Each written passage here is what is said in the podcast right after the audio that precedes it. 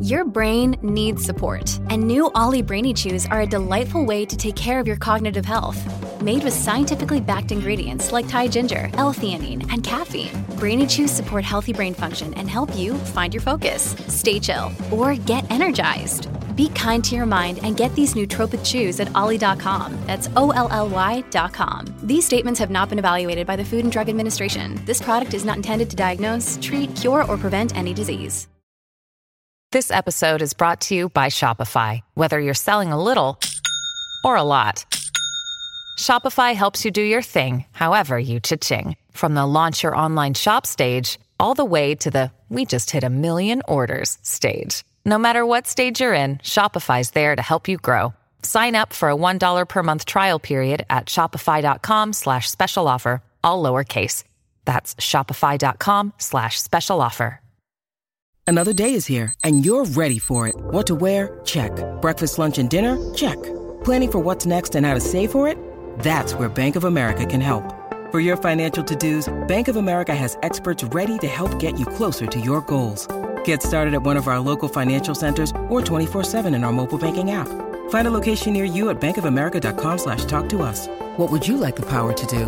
Mobile banking requires downloading the app and is only available for select devices. Message and data rates may apply. Bank of America and a member FDIC. Hey, this is Jeff Tomei, and welcome to Whatever Nevermind. Uh, enjoy the interview about Smashing Pumpkins' Siamese Dream.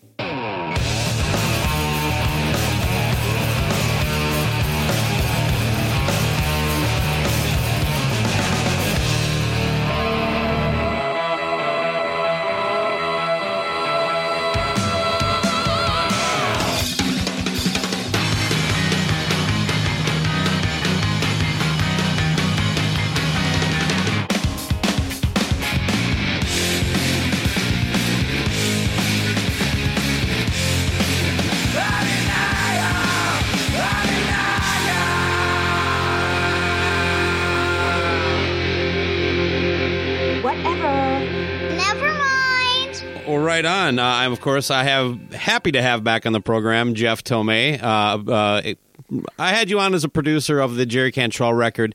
Today, we're talking about Siamese Dream of by the Smashing Pumpkins, of which you were the uh, engineer on. That's correct. Yep, many, many, many years ago now. At this point. Yeah. Um, well, well, welcome back. Uh, let's start off with uh, how did you get the the gig? Like, how were you brought in to be the engineer on that project? You know, I was I was really fortunate. I had been working out of a studio in Atlanta called uh, Triclops, and um, and Butch was basically kind of calling around trying to find some places that weren't in New York or L.A. and uh, for many different reasons. And uh, it, it he, he needed somebody to to you know run the studio and run the board and stuff. I mean, Butch is a competent engineer, obviously, but uh, it just, I mean, it worked out in my favor that that I was the guy for that. So, I, I, again, I can't tell you how how fortunate I was that that worked out for me. Right on. Uh, so that was your first time working with Butch, then I guess.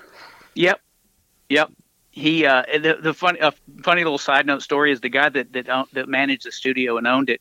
Uh, he got the call when Butch was uh, checking out studios, and and uh, his name is Rick, and he was uh, kind of standoffish, and he said, "Well, who have you worked with?" And Butch mm. said, "Well, I did Nirvana's Nevermind," and Rick said, "Oh, that Butch Vig." yeah, that one. Oh, I was confused with another one. Uh, yeah, that was a nice recovery if you think about it. Oh, I know that one. Okay, yeah, the twenty others that have called Butch Vigs, they weren't you. Um, well, you know, this is largely, you know, especially, I mean, this is your career, so it's a, all, all, these projects are, you know, are your job. Do you, um, do you like the Smashing Pumpkins? Is this a, a record you're a fan of? I'm a fan of the record, but to be honest with you, I didn't have a clue about their music uh, going into the record. Okay, nothing. I did, didn't know anything about it, and um, you know, it was a tough record to make, and it took a while. And I, I got to say, it was a good solid year before I even listened to the record.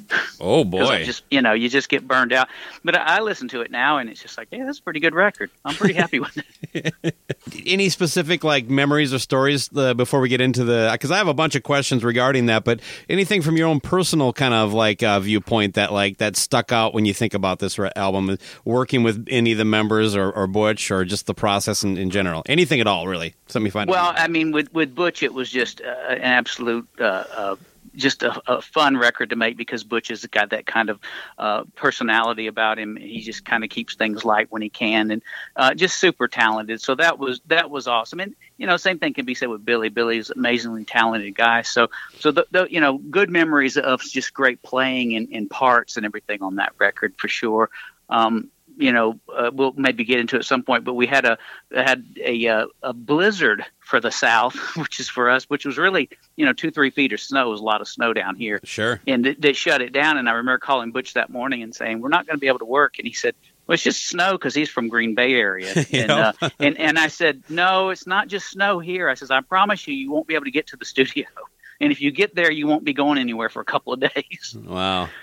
So that was a, uh, you know, that was what was that in '93, the first part of '93. I guess it was around March or whenever that big, the famous blizzard of '93 went down.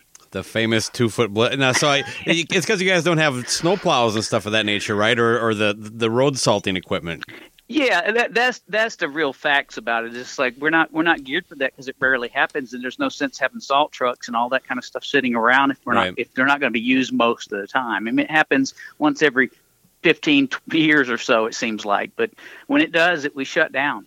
There's just nowhere to go. There, the people can't. There's no. The roads are an impasse because again, we're not really prepared for it. But uh, I, I know it's a funny thing for you Northerners, but Yeah, yeah. It, it takes a lot for us to to get the day off from work. Uh, yeah. not so much from school nowadays, anyway. They they they preemptively call off school like they never did when I was a kid. But uh, you know, they're just looking at the, the the safety of it, I guess. So it's the safety and the liability, and I don't I don't blame them because there's a lot of lot of lives to be uh, under your wing, I guess you could say. right on. Well, I, I did know the, the pumpkins a little bit. Uh, I was fortunate to get into Gish. Uh, it was recommended to me by someone that I worked at the college radio station where I went. Um, we uh, they thought I might like that record, and they they told me you know to start playing it on the show, and I ended up just stealing it and taking it home to listen to it. So I was uh, a little bit anticipating the the follow up to it. Um, it uh, it is clearly a step up in production and songwriting. Uh, I we we just recorded the episode where where we actually go through the album and break it down, and um, one of the things that when I went, I haven't really listened to this record in a long time, but listening back, I think like uh, mentally, my brain was set that Gish was my favorite uh, record. This record is is just amazing. I, it's just been so long and so much separation. I just think I had some kind of built-in, you know, bias against it or something like that. But not not. I don't know if I'm making any sense there. But yeah. um, have you gone back to hear any of the like? Did you hear Gish later on, or have you checked out any of the yeah, I, stuff? That's a that's a brilliant record. I, I I think that record's amazing, and and if you if you if you think about it, as Butch had explained, I mean, it was you know they were on what the indie on Caroline, I think was the record label, um, which was part of uh, of uh, Virgin uh, was part, but that was like the one of their uh, imprints or whatever, however you want to word it. But uh, but no, I think it's a great record. But but that also was kind of like the bar where it's like, okay, well we know we've got to go and beat that. That was Butch's you know discussion all along. Well, we've got a record that we're proud of that did really well uh, for what it was, and he said, so we got to you know the bar is here now. Yeah, it did. It seemed like reading on some interviews with Billy and Butch, it, it some of the pressure on what they needed to do almost seems almost unrealistic because as much as I like Gish, that most people really hadn't heard it. So, but the label clearly had some I don't know expectations because they kept paying for it. Well, then the, the well the, the thing with with Gish is the label, the, you know, the label for what it was in the in the dollars that went into that one, it was a very successful record. Sure. I think they sold, uh, you know, I don't know how many units. I think I came across about records- forty thousand, which is Yeah, which a is- lot for an independent record. Yeah, it is. and and so it was, and basically that record was what gave them. How, how do you want to word it? It gave them the ability to, to take a step up to the major Mm-hmm. uh, of of Caroline, which was Virgin. Uh, is it Virgin they were on? I- Now I'm I'm losing my mind on that. Uh, yeah, I, you would think I'd have that memorized by this point, but I don't think that's right for some reason. I don't have the CD. Yeah, it's front of me. Virgin. It's Virgin. is Yeah, okay. All right. Yep. Um, I, the only reason I know because I'm in my office, and I'm not saying this for to, to name drop, but I'm, I had to go look at the record on the wall, and it says Virgin Records. Ah, So, nice. Um, but that that gave them the So you have a platinum that. award, huh? Yeah, I'm pretty proud of that. They, they, I've got a. You got a they- few of them, I suppose. I've got yeah, I've got one for Match. I got several for the Matchbox, which was awesome, and then I got the, the there's the one and the three million, and I don't know where Siamese Dream is now. They don't really keep up with those kind of things anymore, as far Yeah. as you getting those records. But uh, you know, I'll take it. I'm not complaining. Trust me. Well, a quick side note on that. Uh, I, I've always been curious. Like, do does it just show up in a crate at your house one day, or do you know Yeah. it's coming? Okay. Yeah, no, it, it does, and uh, you know, uh, these all yeah, these kind of showed up. I remember my wife said, "There's some big box that came." um, uh, I got one for that movie, Qu- uh, Queen of the Damned, the soundtrack for that that I mixed some songs on, and and she says, "I think it's a I think it's a gold record." Because she knows what the box looks like, so that was pretty awesome. But they do; they show up. UPS just drops it off. Uh, I don't know if you if you want to or care, but if you could send, I don't know if, if someone could take a picture of you in front of that, I'd, I'd uh, include that in some of the uh, the show art. Oh, absolutely, yeah. Oh, yeah. right on. You can just send it to me via text, but that uh, that's pretty Sure. cool. I wasn't even thinking about that. Of course, you got one. Um, well, uh, let's get into some of the drama that that surrounded this record. Uh, did you know about the whole Darcy and James Iha kind of uh, mess leading into this? You, you know? Do you know what I'm talking about? Yeah, I, I was told fairly early on in the project that they had been together. They were, you know, a couple or whatever, and we're no longer a couple. So the the uh, the un- underlying tension was already there with that, Man, as if there wasn't enough tension. But uh, yeah, that I found out maybe a week or so, and it, it, you start finding out these things. And Butch was pretty forthcoming, and as as was Billy about you know things like that. So um, you know they they pretty much just went their own paths kind of there other than the basic tracking because that's how we would do it we'd track everybody and then really just go for the uh, it was all on two inch tape really just go for the uh, drum edit and get the drum master take down and then build it from there okay. Oh, explain the significance of it being on two inch tape versus a different tape. Is, is there something I don't know? no uh, it's just it's multi-track 24 track uh, t- I just say that because that's what I came up on is doing is working off of Okay. you know tape base and, and editing tape and doing actual razor blade edits, which in that era that's all we had. I mean, Pro Tools was not was kind of in its infancy. I didn't have a clue about that, so so it was that the, the um, a palette a, a palette of of uh, reels of two inch tape, which there were I think there were forty five reels of them showed up when we started that record. That's a lot of tape Yeah. Wow. a lot Um, of tape. So so that's that, and that's how we did it. We we tracked with them live, all in in, in one room, and uh, with the guitars and bass isolated, that kind of thing. But uh, and really just go for a, a master take on Jimmy's drums. Well, let's talk a little bit about Jimmy as a drummer then, because I mean he's got a really good reputation as a drummer, but this would have been like only his second time, you know, uh, recording a, a full album or, or something like that in a studio, and and the first time with a big budget. What was he like to work with? Was he uh, a quick, uh, you know, record, or what, did it take a lot of takes? Or No, he, he was he was he was very quick and and and uh, he was he was a pro at that point, man. He was he was comfortable in the studio. I didn't get any indication that there was, there was any kind of nerves with that. Uh, you know, there were some songs that were a little more of a struggle because it's a you know what the the issue with not issue, but we we would get those songs. We'd find a tempo that felt good, and we'd start the count off with a click track. If and and then we'd stop it and they'd play. So everything was played live. It's not really played to uh, to any kind of click track, which is pretty common today. Um, but Butch, being a drummer himself, wanted the tracks really solid and tight. So it took a it was a lot of editing, not because Jimmy was not a competent drummer, it was because that's Butch wanted a really super tight record, you know, timing wise. when you say editing, so he's he's taking parts of multiple uh, uh, takes.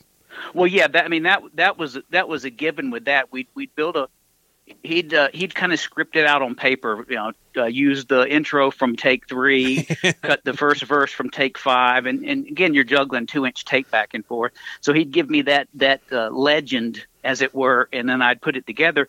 And then once we knew we had a master take of it, then it'd be like, okay, now we need to tighten up the drums. And he'd say, okay, that snare's a little bit late right there. Make it early. so you cut a chunk of tape out, you know? Gee, that kind of thing. Yeah, it, it got pretty scientific because he he would find a he'd find the bars a bar or two that felt good and said that's whatever that tempo is, that's what the whole song needs to be. And so we pretty much cut tape like you do now with Pro Tools and moving things around, where it would you know be a solid you know drum take. Uh, It's got some life in it. It's not perfect because it wasn't played to a click track, but it's pretty it's pretty tight. Right on. Yo, yeah, it's. I mean, the drums are are. Uh, well, first of all, there's not a lot uh, I can pick apart at the production of this record. I, I do have one small critique we'll get to here, um, but uh, the drums definitely aren't it. They they are immaculate. And he, the the thing about um, Jimmy that kind of stuck out was that his style of drumming was not really in vogue for grunge. You know, I mean, No. uh, even having that kind of that size of a kit and the fact that it worked well with the Pumpkins, I don't know. I think it says a lot. I mean, uh, I, I think uh, I I have a lot of respect for him as a drummer. He, he I do too. He's a he is a he's a fan of big band music and swing and that kind of and that kind of stuff, and it shows in his playing because you can every swing also means how you you know the groove with the drums. So so he was he was a student of that, so he knew how to really make it feel good. It, but I, that on that aside, he was. He he and Reed Mullin of Corrosion Conformity were two of the hardest hitting drummers I've ever worked with Okay. just pounders, just beating them up, but but accurate. So, um, and again, it's it's nice because it was recorded to tapes. Tape. There's a lot of uh, nice tape compression and, and and things that go on that don't go on nowadays with digital recordings Yeah. that make things more pleasing to the ear. Uh, you know, a little back to a little bit of the drama because Jimmy had some of his own. Um, were you aware that some of the, the drug issues that he was dealing with, like uh, the, what I read from from both Butch and Billy, is that they went to Atlanta largely to stay out of a big city like New York and also to get away from Chicago because they were worried about you know Jimmy's friends and drug dealers being around. Uh, did- No, that that's ahead. true. That, that that's true. In, in in an interview that Butch had given years ago, was like, well, within you know 24 hours, he knew all the all the hookups in Atlanta. So so it didn't really matter. But I, I will share this with you that that's, it seems like because of of those issues, we were we would basically we track two songs at a time. We'd work on one couple of songs to about 80% done and then move on. That way it wasn't like, okay, drums are done after two weeks. Now you can go just do what you want. We didn't do it that way. I was literally going to ask, uh, not not for that reason, but like you know, you know, did he just disappear once the drums were done, or were the drums recorded across the the recording? So that that was he actually some done to help keep him uh, keep him uh, clean, huh? Oh, but go ahead. You said he would disappear. Yeah, oh, he had his disappearing days. I, I think the longest stretch, I think he was he, he didn't show up for about five days. And of course, we had things we could work on, obviously, but it uh, it didn't sit too well with Billy. So, And it was like uh, which pre- obviously, you know, we're trying to make a record. There's there's money being spent, a lot of money. yeah. And this is pre cell phone, so there's like. You know, Yeah. you, you can't even like the guy won't even answer his phone. You, you so I suppose you, you don't even know where he's at, huh? Uh-uh. No, he just yeah. So so that was that was one way, and you know, in, in tracking the record, also we had we we did a lot of uh, extra music, uh, which some of it wound up on the that uh, B side record, Pisces Iscariot. Mhm. We did, I think we tracked, and my memory could be off, but it, it was I think it was 25, 26 songs. Uh, and some of them would just start off with Billy playing something on a mellotron and Jimmy playing drums Wow. and just turn it into a song. Some of it was just jamming, and some of it never saw the light of day, but a good bit of it did. I think there's 14 songs on Siamese Dream, and then I think there's four or five on Pisces that that uh, that were from that session too. So, um, pretty uh, pretty good uh, pretty good uh, numbers for Yeah. for doing that many songs. So. Um, well, and Billy, uh, um, well, you know what? Before I get into that, uh, did, how were you like working with Billy? Did you, did you spend a lot of time interacting with the members of the band, or was it largely through Butch? No, it, we, we interacted. I mean, it's just it's like every record. You get you get in tight with these guys. And you get in really tight with them. You can't help it because you're you're there with them for 14, 16 hours a day. And the last uh, month, we didn't take a day off. So yeah, no, I, I got to I got to know him really well. I mean, you get you can't help but get in tight with these people. He was he was a uh, you know he was a taskmaster. He knew what he wanted. He didn't th- didn't waste time. We didn't have chit chat time when we were working. We were working. So Wow. he, he had a very good uh, idea of what he wanted the record to be like. He was ready. So as far as working, he was not an, that big of an issue or anything like that. He, he could be a challenge. But, Oh,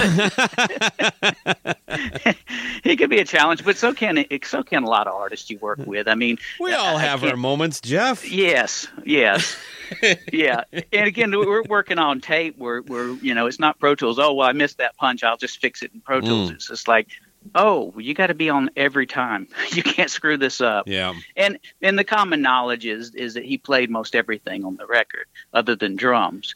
So it was me and Billy and Butch most of the time, most of the record, other than the basic tracking. When, like I said, everybody tracks together. Well, Billy's talked a lot about his mental state leading up the, to the writing and recording of the record. Uh, did did he seem I don't know, for lack of a better term, suicidal? He's he's mentioned it. No, he didn't seem that way, but he, he was he was there was a lot of anxiety you could tell. There was Okay. a lot of there was a lot on him. Uh, somebody the, the age he was then, or myself too, but um, at the age he was, that that's a lot of lot of stress and pressure to put on somebody. So you could tell there was a lot of pressure on him. And but but I didn't get this. I didn't get anything. I, and I know he's mentioned it, and I know he has had those moments, but not not that I know of making that record. Right. No, I'm asking for your perspective, you know. And uh, Sure. Um, the what with Darcy, uh, you know, kind of him filling in and taking over on. Let, let's let's start with her. Uh, did did, she, were you there to like see her try to do anything and it just wasn't working, or Yeah, the, the, the, the way it typically worked out in, in my memory, uh, after the tracking, then we'd, we'd get the drums, put those together, make a master take, and then we'd go to move on the bass. And Billy would be in the control room, Darcy would come in, and he'd have her play through the song one time or so just to kind of get the vibe that whatever, and then he'd say, all right, give me the bass. And that was it. Then, Wow. he, then he put the bass tracks on. Uh, that was that was standard, you know, operating for that that record. did she play in anything? I, I, you know, and I, I don't know why it sticks in my memory. I think there was one song. I think Luna. I think that's one that she's actually she actually played bass on, um, and I don't remember why. So I could be wrong, but it, I don't know why it sticks in my mind that there was one song on that record she played on, and she actually sang a couple little small harmony parts. But for the most part, you know, just like just like with James, James probably put five percent of the guitars on. Okay. You know, it's it's almost all him. But you know, in, in fairness to Billy, Billy knew what he wanted. He he was ready to make the record, and I don't know that that, that was the same with with those two. So Yeah, I look. I, I've never approached that level of recording, but I I have recorded five albums. Um, I, I know what it's like to work with people. I being I've never not been there when something was happening, you know. But it, it's kind of being the, the singer and the, and the songwriter. You, it it kind of it's it's almost required. Where other people would be, I just want to do my stuff and then leave. And, Yeah. Um, and so I, I get it, especially if you're trying to really create the specific thing. How much time are you going to fuck around with with someone that clearly doesn't seem to have the same level? Oh, well, let's just say ability or commitment. Who knows what it, it is? You know what I mean? Um, uh, but yeah, I, I, I've never really harped on him too much for that. It wasn't like he brought in Steve Vai to replace, G, you know, James Iha. It's still the uh, a member of the Pumpkins playing it. Yeah, absolutely. And and you know, th- there were um, there were a couple of times when there would be a part, and, and the conversation was, well, that part doesn't work. I told you months ago that part didn't work, and it'd be, oh, well, that's the part I have. Okay, well, I'll do it. you know, so so uh, were they ready? I, I just don't I don't know how prepared they. Were. He was super prepared, but again, he's the song, songwriter, singer, and all that. So Yeah. so he should be. But you know, I, I again I I look back on it as you know you did what for any record you do what you have to do to get the record done because the label doesn't care about any of that stuff. They just want a record done. Sure. Hey, I, I, I thought of something when you were talking about the drum master track. So let's you you get them all in the room together. You record the, the whatever the, the the three or four. Like how many? Well, that's a that's maybe I'll start there. So like let's say f- we'll start with one song, Cherub Rock or whatever. It doesn't have, doesn't have to be that one, but typically how many drum takes would you would you record, but that you would end up splicing from? Well, uh, uh, on a on a reel of, of two inch tape, you eh, depending on the length of the song, you can get three or four takes on there. So you know there may have been may have been three reels full. There may have been nine takes. I don't know specifically, but yeah, like like uh, but there were definitely multiple takes that were that were cut between um, to make a master of it. So it just depends on the song, how many takes, but uh, you know, um, and they weren't specific. They weren't necessarily because okay, well, that's it may be because it didn't feel right or the arrangement's not Sure. exactly where it needs to be. That kind of stuff. But I think that was pretty. That was pretty standard as far as you know. Just throw up another reel. Let's do another couple takes. Okay. Uh, but yeah, I'm asking really more for kind of the geeky nerd end of like uh, of this stuff, not, not to be critical of, of Jimmy, that's for sure. Sure. Um, so then Butch listens back, and how long does it take for him to listen to all the takes and make his notes? Well, and see, that's people say, how did how does it take so long to make a record? Okay, well, you, you do it. You, you get the takes down. So say you did three reels of takes, you got nine. You have nine takes of that. All right, then then you have to go through each one, take notes, pick out what part. So that's you know you're talking about a mm-hmm. day. You're Right. talking about a solid to day. To me, it sounds very through that. arduous. Yeah. It is. It'd And almost then- be easier to just say, Jimmy, play it 40 more times, and we're just going to get one good one. yeah, but but here but here's the thing is again, Butch is a solid drummer, and and and what he it's so subjective. What he's hearing uh, and what he wants to get out of something might not be. It may have felt fine the whole take, but Mm-hmm. it's just not. It's not record worthy in, in in Butch's mind, I guess. And Oh, you know, I, am not suggesting that I'm right. I'm just like, Oh, yeah, yeah, I- I, I love the the breaking this thing down. So it's it's you know and and then you know so then you okay so the, so he gets his his legend charted out and depending on what time of day it is i'll start cutting on that. But you know that's a you know to put the master together that's another couple of hours depending on how many takes we have to go through to make a master. Once we get it together then you take then you spend another couple hours trimming it down saying okay that snare's a little little late. Let's make that feel better in the pocket. Let's make it a little early. So so you're looking at probably two days there you so so the the initial trim down, like when he gives you your notes, you can do that in a couple hours. yeah i could i got where i could put together master tape pretty quick. I'd been cutting at that point fortunately for me i'd been cutting tape for a good you know 10 years in in studios because that's all that's what we had and that's what we knew. So i'd gotten pretty good at and quick on that. And then it was the fine tuning stuff that, that, that took a little more time you know uh, until get just to get it to feel right from top to bottom so Uh, in, in both times we've talked, I don't know if you remember, but I've I've all of a sudden stopped and taken like a sideways thing into this tape trimming thing. It just it. Ah man, I'll tell you what. If I'm ever in Atlanta, I'm going to look you up and you can give me a demonstration. I just well, I don't ever want to cut tape again because Pro Tools is so much so easy. And, and if I if I think about it now, I think, how did we do that? That's Yeah. it's it's pretty. It was pretty in, you know involved. But if it's all you you know, that's how you make a record. That's what it was for us. It was like, okay, that's how you make records. Um, well, a little bit about uh, a question about Butch. Uh, now, see, you kind of have quite a bit of drama going on between. It doesn't sound like Billy's personal issues were affecting the recording too much, so we'll, we'll skip that. But you got Jimmy with with all that stuff, and then of course Darcy and James not really getting a chance to play, and then of course kind of not really, you know, they're not not really wanting to talk to each other either. This seems kind of chaotic considering all the, all this stuff. What, what was Butch's demeanor like during all that? Well, and that was saving grace to it. Butch Butch took the whole other tact. It's just like I'm just going to be laid back and chill.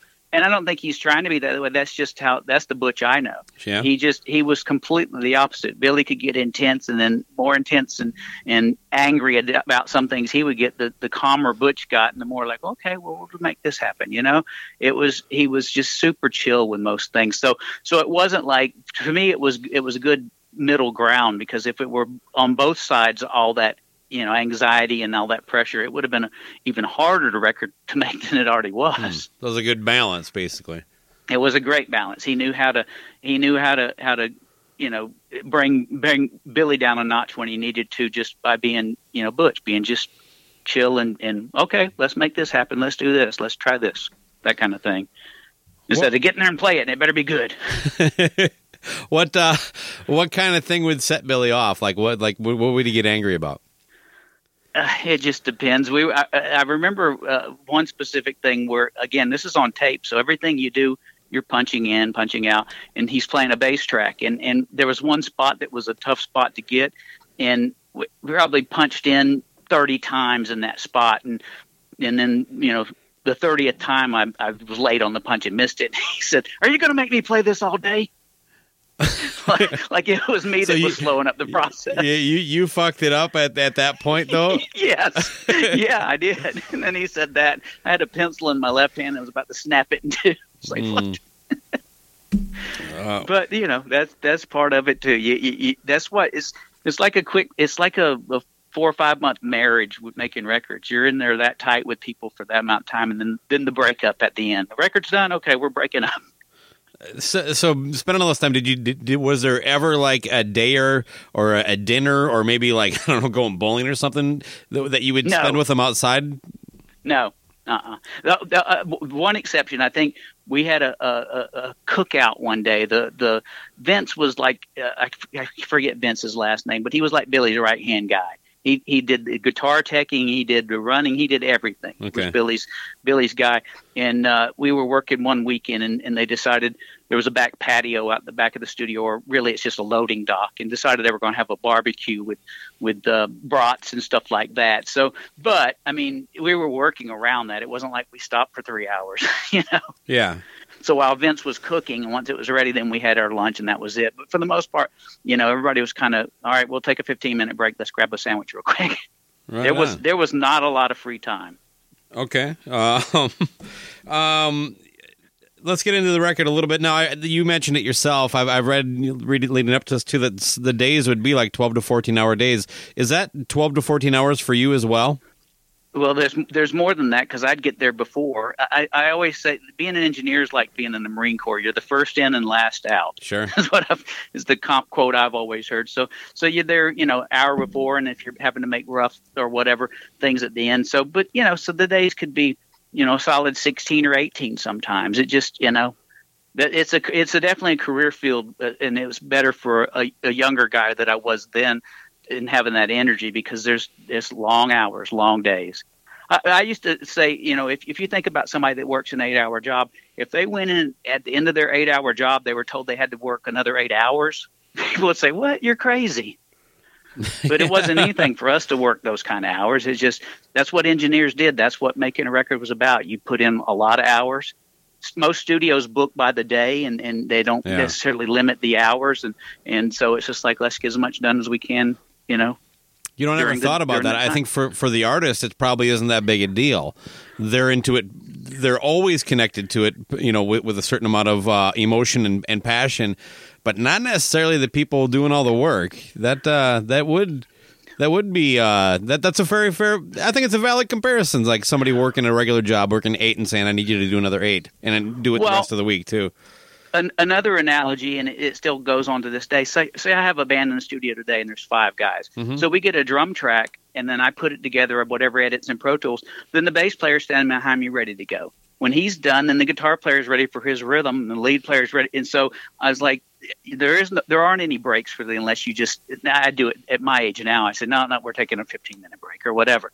But then it's like everybody's waiting in line to keep going, and and so the guy in the chair is still in the chair the whole time the Uh-huh. bass player's done. He's sitting in the lou- you know lounge watching television or something. So Yeah. you know that kind of vibe. But again, I'm not complaining. It's a chosen. It was my chosen profession, and it's just like it's there's a lot of work. People don't realize what kind of work goes into to making a record. So, what are James and Darcy doing during this time? Uh, in the lounge watching television most of the time. no, seriously, that was that was it. No, I believe you. Because I mean, what would they do? I mean, it, yeah, like I said, the the the few times that James uh, put a part on or, or played a part, he did play one of the intro guitars to Mayonnaise, which was a, a challenge in itself because it was a cheap pawn shop guitar he, he insisted on playing, and the intonation was terrible. So we pretty much spent a whole day, pretty much spent twelve hours to get that one intro part. Well, and you're just talking at the very beginning there, not that Yes. squeaky thing that goes Yeah. through there. Just that clean. Yep. Yep. Wow. Um, well, you brought up mayonnaise, mm, possibly my favorite track on the record. Uh, let me you that you I you have to know that high pitched squeal I'm talking about between a little, you know. another another pawn shop guitar. It was called a Kimberly, I think it was that Billy was playing, and the pickups were just microphonic. So we had him play in front of his cabinet, and he could control that feedback. But that's it; it's just feeding back through the pickups in those stops. I Um, I listened to it uh, in preparation for this, and I, I, I specifically listened to that part, it is amazing how because I assume that there there's some layers to it. The, the rumor is that there's hundreds of guitar tracks in this thing. Um, either way, but the fact that it's very consistent, perfectly timed, but also slightly different every time is amazing to me.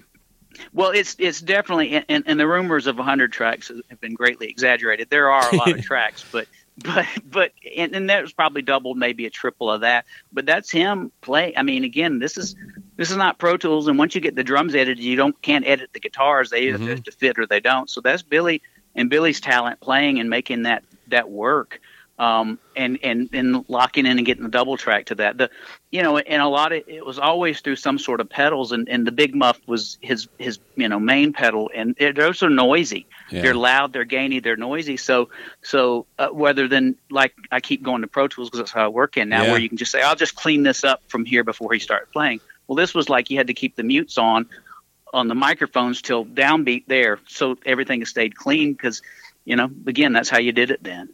So the the noise and the the volume level of, of the big muff rhythm guitars was just crazy. So that part was that guitar was used just to make that noise.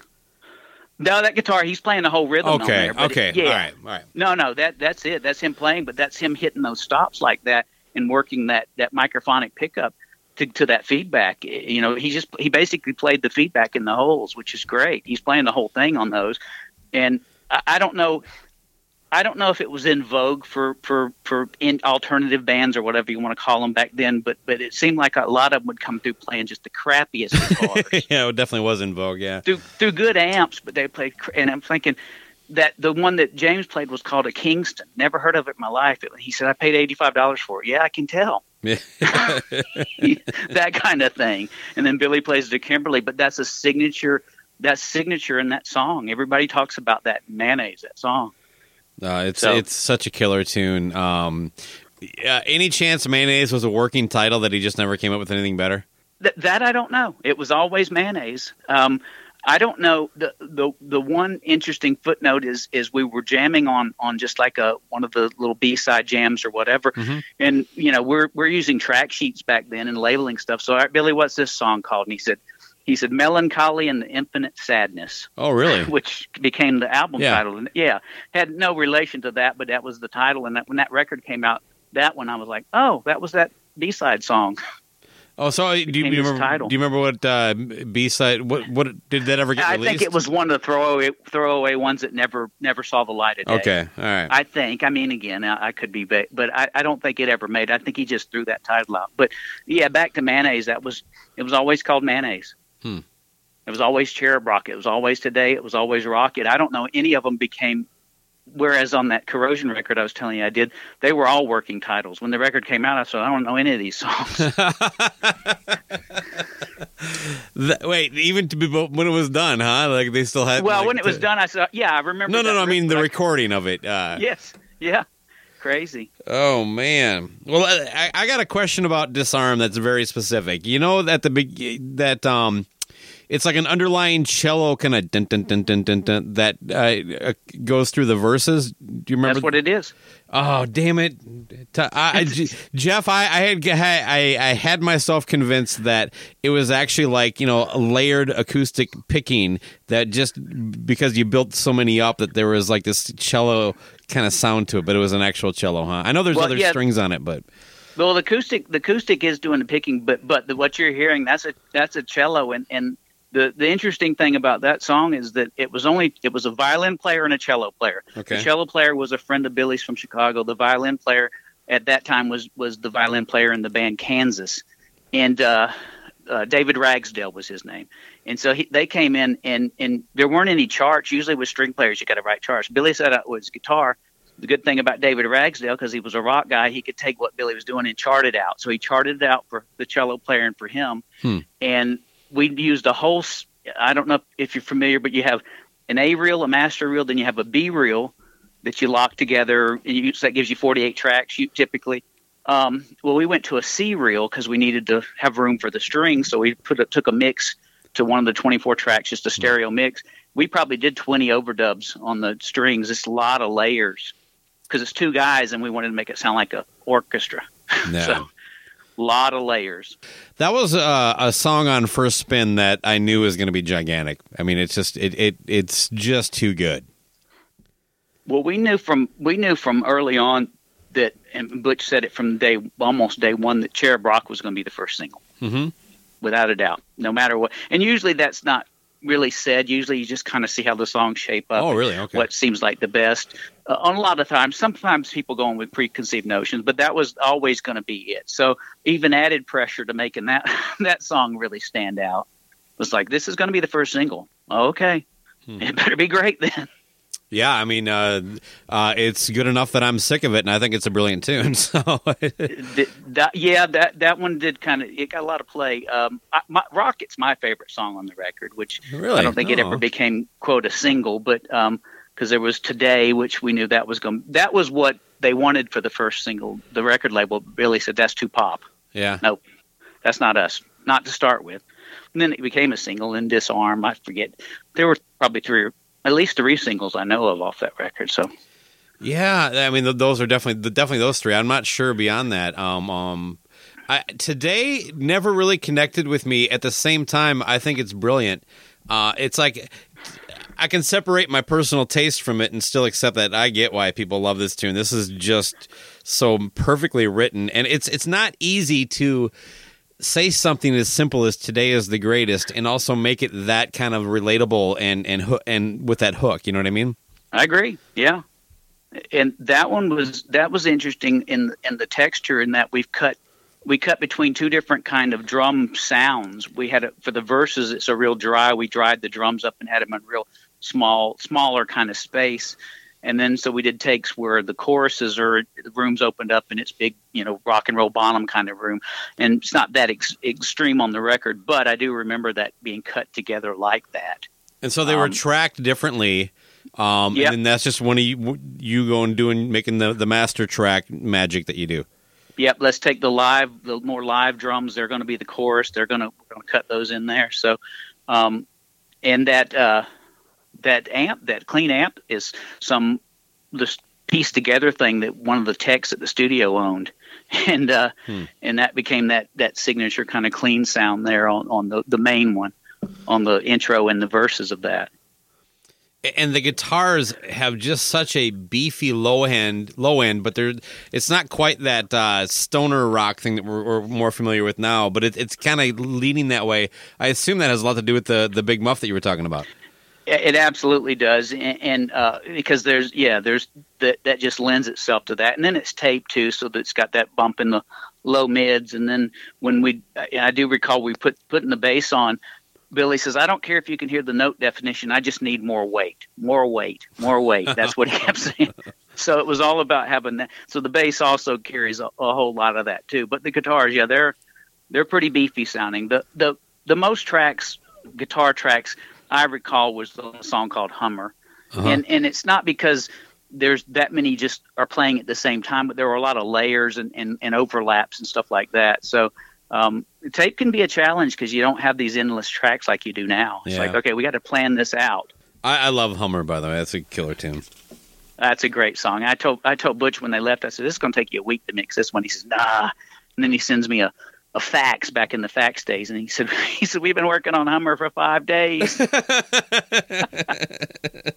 it's just dense. There's a lot of lot of tracks on that. What's he doing sending faxes? You got to get in there and mix this." yeah, uh, here's my one critique, and maybe you can give me lend, lend some insight because it se- it seems like it's probably what they wanted, but to me the vocals sound there's a little tin to it. It, it I and I'm not. I know Billy's voice isn't something that people like. I enjoy his voice. I just think this record compared to the other ones, it just there's a little kind of like I don't know the best way I can describe it, and so don't get mad at me. I'm just I'm just trying to describe what I hear. Is it sounds like a cheap microphone was used. well, I'll, I'll, give you Billy's one of his comments early on was his: Is there anybody in the music business that has less bass in their voice than me? that was his critique oh, on really? himself. Okay. And and we and also the you know the vocals are are doubled through everything, even in most songs, even in the verses. Um, but we used a dynamic mic, which you know mm-hmm. typically mm-hmm. people use a tube mic or a condenser. We used a SM7 on his vocals because that seemed to fit him better than a, had a tube 47 that sounded great. But um, and and those are only good if you just eat the mic and, and you get the proximity effect. So again, it's it's it's a lot of characteristics of, of his voice and then probably a little bit to do the mic choice or whatever. But uh, again, and it's all doubled. So mm-hmm. so you ask you know people again how do how do you take so long making a record? Well, say you do a vocal, okay, you're doing say you do ten takes of a vocal, and then you have to comp it, put it together like the composite, and then you have to go back. And if you're going to build a double, then you've got to build a double. So that's like two days in the making right there. Wow. So time goes by fast.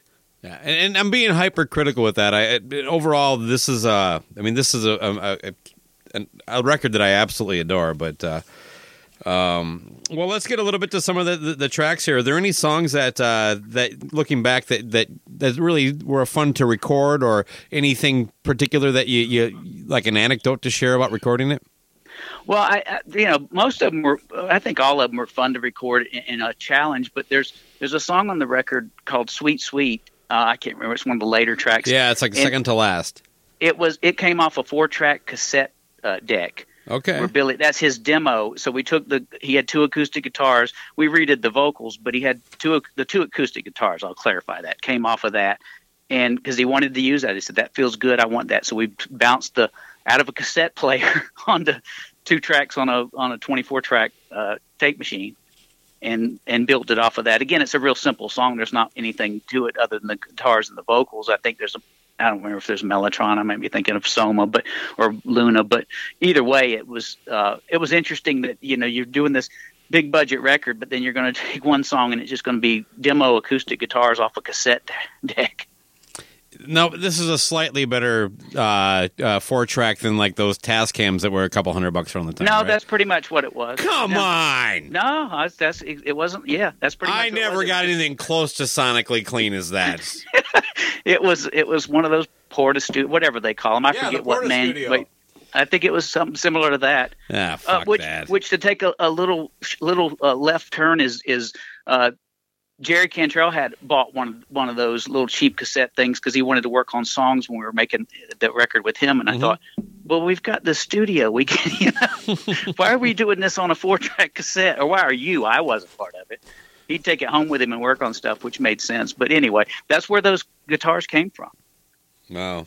But the argument could be made, you know, the Stones Street Fighting Man. That's exactly what they did with that one. That yeah. was Keith recording into a cassette deck, and they'd bounce those to tape and, and overdub. That's where those acoustics are coming from.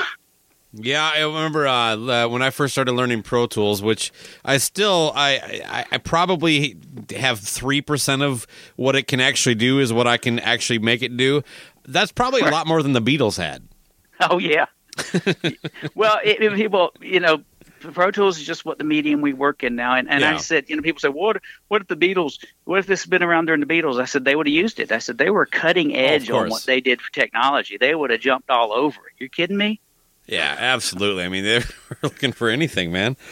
Um, you know, uh, the the song Soma that you mentioned just a minute ago, um, the the music at the very beginning of that, I'm, I'm and I'm speaking sonically, is just recorded immaculately. And, and and I know this whole record is really well produced but there's just something so smooth and, and clean and pleasant when you listen to that. It's I don't know I don't know if there was any trick there but I, that's one that sticks out for me. It's just it's just the vibe. It, it is such a chill chill vibe on the song anyway. Yeah. it's just you know it's just again, it's capturing that emotion, which is why it's important. I, I still think to this day it's important if you can, if the band can track everything live, even if you don't keep anything but the drums, then they still have a certain feel. It's better to keep everything you can, but anyway, it's you know it's all about the feel. That song just sets a, a great emotion, I think, too any stories about like some unconventional recording method? I mean, uh, as we're speaking, um, the, the, we, we just learned that the, the, passing of Eddie Van Halen last night. He was known for just destroying guitars and putting them back together. Is and doing a lot of kind of weird stuff. He used a drill, you know, at the to, at the beginning of a, a song yeah. in the eighties. Anything kind of out of the box, something where you just kind of you basically in in the process of recording the the album, it was invented for. Yeah, the um, um, and it wasn't on. It was on Pisces Iscariot, but it was cut during that session. It was a song called Pissant. Okay. And the drum sound on that is our drums through a microphonic pickup and a guitar. If you, that you can listen to them and they just kind of have you, it, it, you check the song out when you have time. Yeah. It's, that we used basically I used a guitar as a as a microphone. Because Wow. the pick, and it's that same guitar, it's that Kimberly that Billy played on Mayonnaise. It was just so microphonic, so we set it up in the room like a room mic for the drums, It's amazing. and it just sounded so nasty and just was so awesome, so so lo-fi. So, um, and uh, there's the, the sitar. Uh, sitar is uh, was a Coral sitar, which is the electric version of one. But Billy had a real one. He bought it in, uh, but we never even took it out of the case. We looked at it. Oh, that's interesting. Boy, it's big. Do you know how to play it? No. Okay. So it was there for uh, vibe, I guess. So, was during the recording process, is there any type of this? I'm, and this this album in particular sticks out to me because it seems so involved. Although the last record I talked to you on took forever to record too, but uh, is there any downtime for you just being uh, as, as the engineer? Do you get kind of a little bit of a break while they're they're muddling through something, or No, there, there- uh, there, there wasn't. Uh, there wasn't any work these things up. They did. They did know their arrangements enough. Everybody, but there, there was never. Uh, there wasn't that. I, I take that back. The only downtime we had was they came in to do some sort of uh, interview. MTV was going to interview them, and I don't know if I'd shared this story before, but uh, when we were talking prior. But anyway, um, there were uh, they were going to dress up in these costumes. The band was that looked like the Three Little Pigs. Had these big kind of paper mache heads, giant heads. Well, if if you there's a there's a DVD out called Vieuphoria yeah, that's that's on that. That's me and Butch wearing the pig heads and, and sitting by the console because the band refused to wear them the day it happened because they'd gotten in an argument the night before. Jesus, So Butch just hands me one here. So they're playing. We're playing back the song today and and and dancing around in the control room with pig heads on. But uh, but then they had some guy do this kind of tongue in cheek interview with them, and, and uh, so we come out there in that video with the pig heads on, bringing them water, that kind of just cheesy stuff. But but uh, that's the closest thing to a break that we would get. okay. That's awesome. So I, I guess I got to check. See, that came up during the, the album discussion, and uh, I got sent the link to the, the video for that. So I'll be watching that soon. So hey, I'll, I'll know that. Hey, that's Jeff uh, right there. Uh, Well, the first thing most people ask me is, "What is that shirt you're wearing?" I says, "I don't know. I don't care." right on. Well, I, I'm not looking for a lot of salaciousness. More kind of like. f- In hindsight, it's kind of funny kind of Sure. stuff. Uh, Was there any kind of like you know blow up between anybody, the members of the band I'm talking about that uh, that like I said, I, I I'm not really looking for dirt, just more kind of stuff that everybody kind of laugh off after 20 years. Well, that the, you know that night, but prior to the the pig day, the pig head day, um, the three little pigs was was he and Darcy and and just having a row, and and uh, uh, that's when we kind of knew that that wasn't gonna. Um, that what them ha- being in a great mood the next day to That's when you're like, interview and all I'm gonna have to wear that fucking pig head, aren't I? well, I, I remember Butch and I were in the control room when when they, he and Darcy were having it out uh, outside of it, and Butch says, uh, "Let's go in Mark's office." Mark was one of the uh, owners of the studio, and he said, and Butch called him a frosty. That was a beer. He said, "Let's go into uh, Mark's office and grab a frosty. This is going to be a while." So we sat in there drinking beer and just thinking, "All right, well, when this is over, I guess we'll go home or we'll finish what we're doing or whatever." Oh man, it's it's those goddamn Sconnies always wanting their beers. Uh, you know, I'm in Minnesota Frosty. if you remember, but yeah, so yeah, there we uh we have a love hate relationship. But no, that's uh well, I I got caught up on my my fucking stupid Sconnie joke there. Um, so this is Billy and Darcy you're talking about.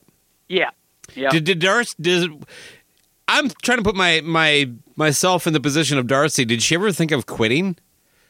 That ever come up? You know, I, I, I wouldn't have been surprised, but and and I don't know. I don't know. A lot of people would would not have have been involved in in, in or that uninvolved and stayed. That's what Um, I'm getting But at. the same thing with James, because as soon as the record was done, they were out on the road and they were killing it, Mhm. you know, date wise and stuff. And, and then the record just started blowing up. So so at that point, I can see, oh, I think I'll hang in. But prior to that, yeah, it does make you wonder um, what her headspace would have been. And, and James too. To uh, and James is a sweetheart of a guy. He was such a nice guy, really cool. He actually bought the Mellotron that the studio owned because he liked it so much. Um, I don't know if he still has it, but anyway, he, he was a, just a super super nice guy, and Darcy was too. You know, uh, but again, they had they had their issues they were having to struggle with. So. Yeah, no, and look, people are human, you know, and I'm not trying. That's why I don't want to. To me, I've done a lot of jackass stuff that if people brought up, I'd, I'd be more than happy to to laugh at. But so that's Oh, kind of the way I'm looking at it, you know. Um, Yeah, and and uh, you know, and I had I'd said just because of his preparedness and him knowing exactly how he wanted the record to be, if Billy could have played drums like Jimmy, he would have played drums on the on the record too. but he couldn't because Jimmy's an amazing drummer. He's that that that close to being Prince. I just need to be able to play Yeah. drums. You know what? I actually wanted to mention that. I think there, Billy seems to be someone who really understands music, if that makes sense. Like he just he gets like the guitar for him is almost like this is a tool I need to use. Um, but he's Yes. actually he's a phenomenal guitar player, don't you think? Yes. Oh yeah, absolutely. I mean, some of that lead break stuff, some of the, that solo and cherub rock, just I mean, it's smoking Yeah. good. And uh, in in most of that stuff, we may have comped some, but for the most part, he's he's just a solid player. Period. His bass playing, I mean, that's him all over the record. His bass playing solid. He's a super talented guy. Um, the Mellotron stuff he played on some stuff on anything that has Mellotron Yeah. we had uh, on the song, I guess it's Luna, yeah, that, that Mike Mills, the bass player from REM, uh, I don't know how they knew each other. He came in and played on that, so that was nice. He was a, a, a super good guy to hang out with. I liked him. He walked in with with uh, with a six pack, well, a five pack, because he'd already down one. Yeah. asking if I wanted a beer. That's how he showed up at the session. My kind of guy. Apparently, Sconnies, Yeah. Sconnies don't- aren't the only ones who like beer. Um, uh, again, my dumb beer joke. But but, but uh, the first time I saw the Pumpkins live was performing Cherub Rock on Saturday Night Live. And it was Billy's guitar playing that stuck out. And I'd already heard, uh, I, I was already a fan of Gish. And I, am not sure if I had uh, Siamese Dream yet or not, or, or if it was even out. But I was like, holy fuck because you know th- th- th- there's this kind of like shift with uh, the grunge stuff away from kind of that guitar hero stuff but billy had a way of pulling it off that with also fitting it in that niche Well, yeah, we that we I remember him commenting on that that, that what you just said about it kind of not being in vogue, but he didn't care. He could he knew what he needed to do, and he knew what what made the rounded the songs out. And it's like you know, again, that part of that song is, is about you know not following and and and or people that do, and and you know the whole shoegazer crowd and all that stuff. So.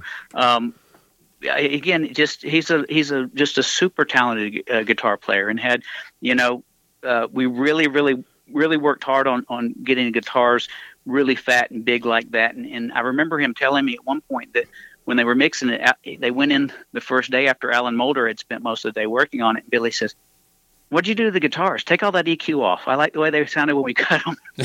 oh So anyway, but with tape, I mean, here's the thing about it: tape is tape loses the high end, like the first time you run a pass past it, uh, over the head. So um, you used to we used to compensate. So the lo- more it sits, the more it's going to start degrading. It just does. That's the nature of the beast. So after four months or five months, however long to make that record, that you know Wow. some of that stuff sat on tape for a while. So I can imagine Alan Moulder saying, "I got to brighten these up a little bit." yeah uh, is there any chance that maybe uh, Billy has some uh, low end deficiency in his in his hearing? yeah, I know because for him to, he would be sitting on, he did bass pretty much sitting on on some cabinet in the control room, Wow. and and would just sit kind of you know cross-legged. right up his saying, ass, and it's just like more, yeah, more, more. Well, no, it wasn't on. It, was mic'd outside. oh but- okay but that was just what he used as a chair, and I remember him sitting kind of cross-legged, and then he just kept saying, "More weight." I want more weight. Okay. Well, yeah, he's probably just knew what he wanted. I'm making a dumb joke, but uh, um, well, what about you? It- Look, when was the last time you listened to the record? Oh, it's probably been a couple years ago. Unless somebody, unless somebody brings it up, and I, and uh, I mean, it's not something I just think about and grab. But whenever I listen to it, it, it I, I wind up listening to most of the record, even if I scroll through stuff, because it's, uh, you know, it, it's a pretty amazing record. I'm, I'm very proud of it. You know, music has that way of kind of like when you hear it, it takes you back to certain moments and memories of when you connected with it. Does this actually?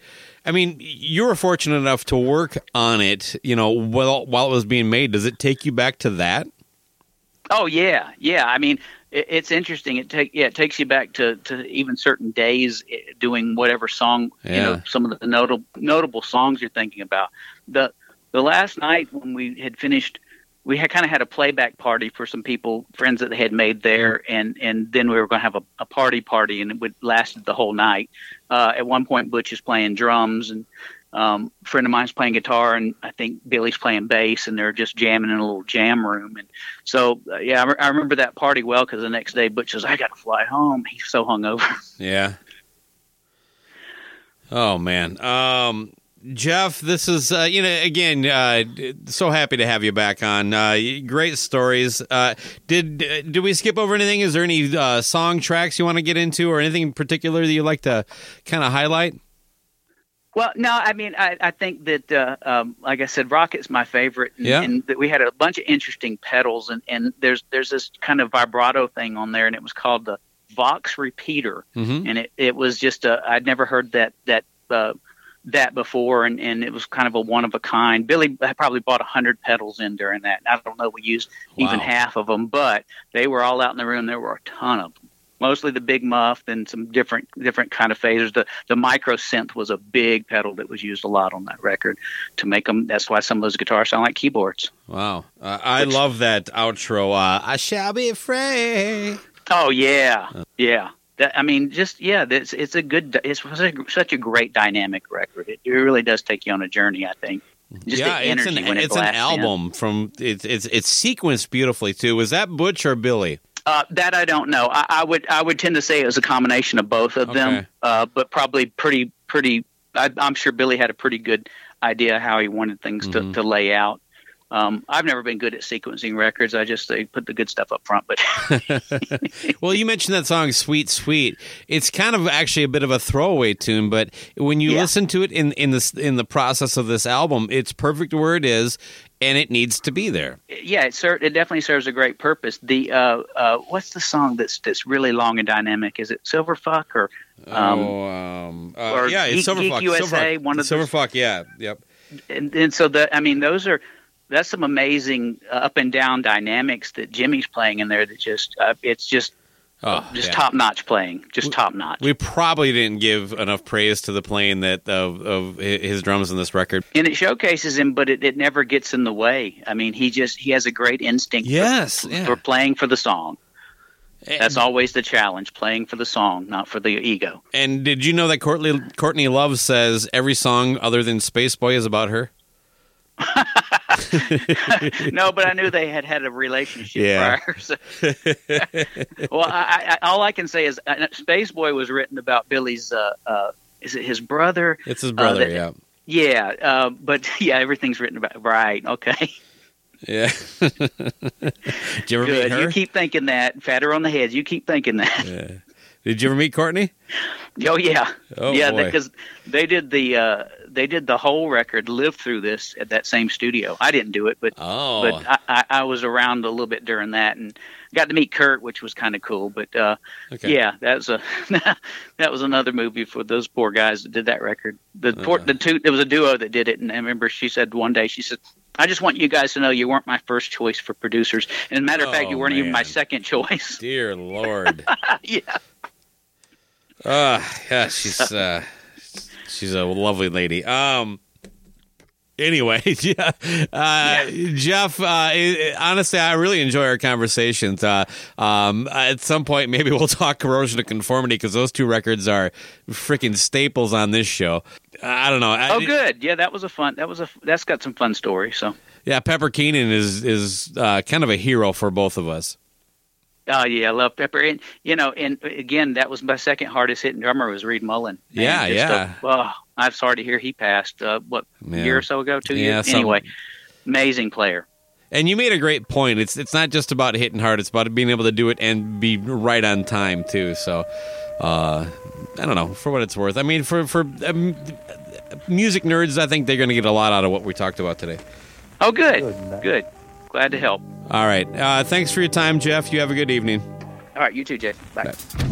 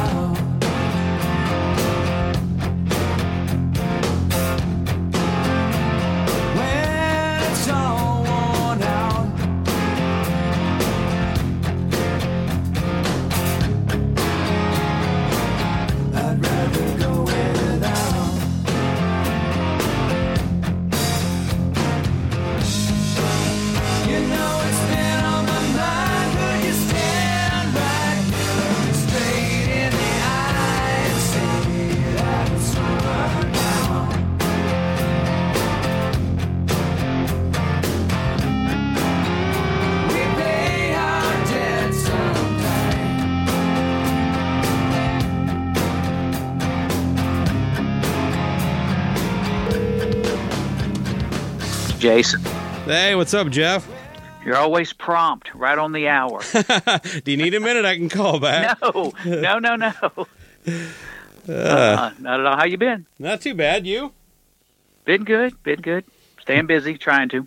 Well, that's good. Uh, the uh, the Eddie Van Halen nude's fucking crushing me a little bit. Yeah, that that one hurt. Yeah. That's uh that's a big deal. I to be honest with you, I didn't know. I, I figured he was going to go earlier in the year when all that was going on. Um, I I kind of told my wife, I said he'll probably be the first one that goes, but he Hmm. wasn't. But anyway, just sad. yeah. It uh whatever. Uh, did you ever uh you ever get, get a chance to run, run across his path or work with him or anything like that? No, uh, uh um, uh, my partner in the studio, Jesse uh, Dupree, had uh, had been the 5150 and and and uh, knew those guys from the periphery, but never. I don't think they ever played with him or anything either. So, um, I would have loved to have met him. Yeah, me too. What a talent! what a talent! Yeah, no, yeah. Well, I mean, he made it clear I was never going to be as good as him pretty early on, but uh, you know, I, I, I, I still found a way to be inspired by his his music. So And that's enough. That's what so many people have said. So I can't play like him, but I sure was inspired. It's NFL draft season, and that means it's time to start thinking about fantasy football. FantasyPoints.com features industry leading experts and prognosticators using proprietary hand charted data to help you score more fantasy points. FantasyPoints.com is the place to go for whatever kind of fantasy football you play. Whether you play fantasy football, daily fantasy sports, or do a little bit of everything, Fantasy Points has the meticulously researched content to guide you to victory. And why wait for the fall? Fantasy Points also covers the new spring football league, the UFL. Join the guru, John Hansen, Scott Barrett, Joe Dolan, and other massive names in the fantasy football universe with an exclusive offer. Use code Pantheon for 15% off any fantasy points package, including the all in package, with access to every article, tool, and data nugget that Fantasy Points has to offer. That's fantasypoints.com and code Pantheon for 15% off at Fantasy Points. Fantasypoints.com. Code Pantheon. Score more fantasy points.